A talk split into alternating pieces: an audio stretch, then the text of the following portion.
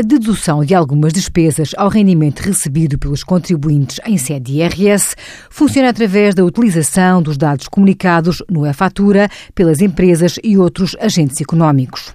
A autoridade tributária disponibiliza no Portal das Finanças o valor destas despesas até ao final do mês de fevereiro do ano seguinte ao da emissão das faturas. De 1 a 15 de março, cada titular das despesas deve verificar por setor de despesas dedutíveis as que serão tidas em consideração para efeitos de dedução à coleta no IRS, dentro dos limites e regras legais. Deve efetuar-se reclamação caso se detete alguma omissão ou desconformidade nas despesas ou no seu cálculo relativamente aos gastos gerais e familiares e ao IVA pela exigência de fatura.